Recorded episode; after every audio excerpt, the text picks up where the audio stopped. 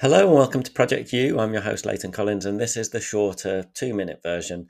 This week we were looking at rights, uh, workplace rights, and your responsibilities.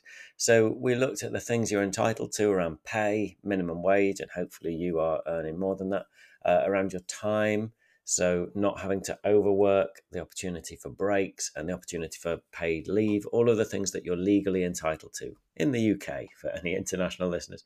Um, we did also look at protections that are afforded to you legally.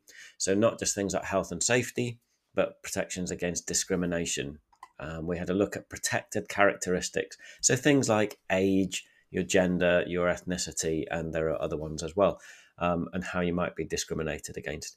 So, top tips for this week, thinking about rights, are know your rights. So, before you're in a position where things are uncomfortable or things are kicking off or you're being harassed, know where you're protected, know what your rights are.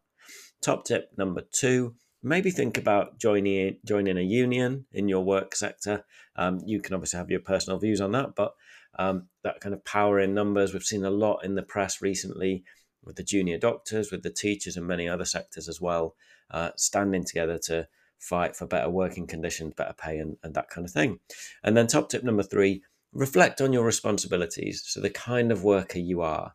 Are you a good part of the team? Are you trustworthy? Are you reliable?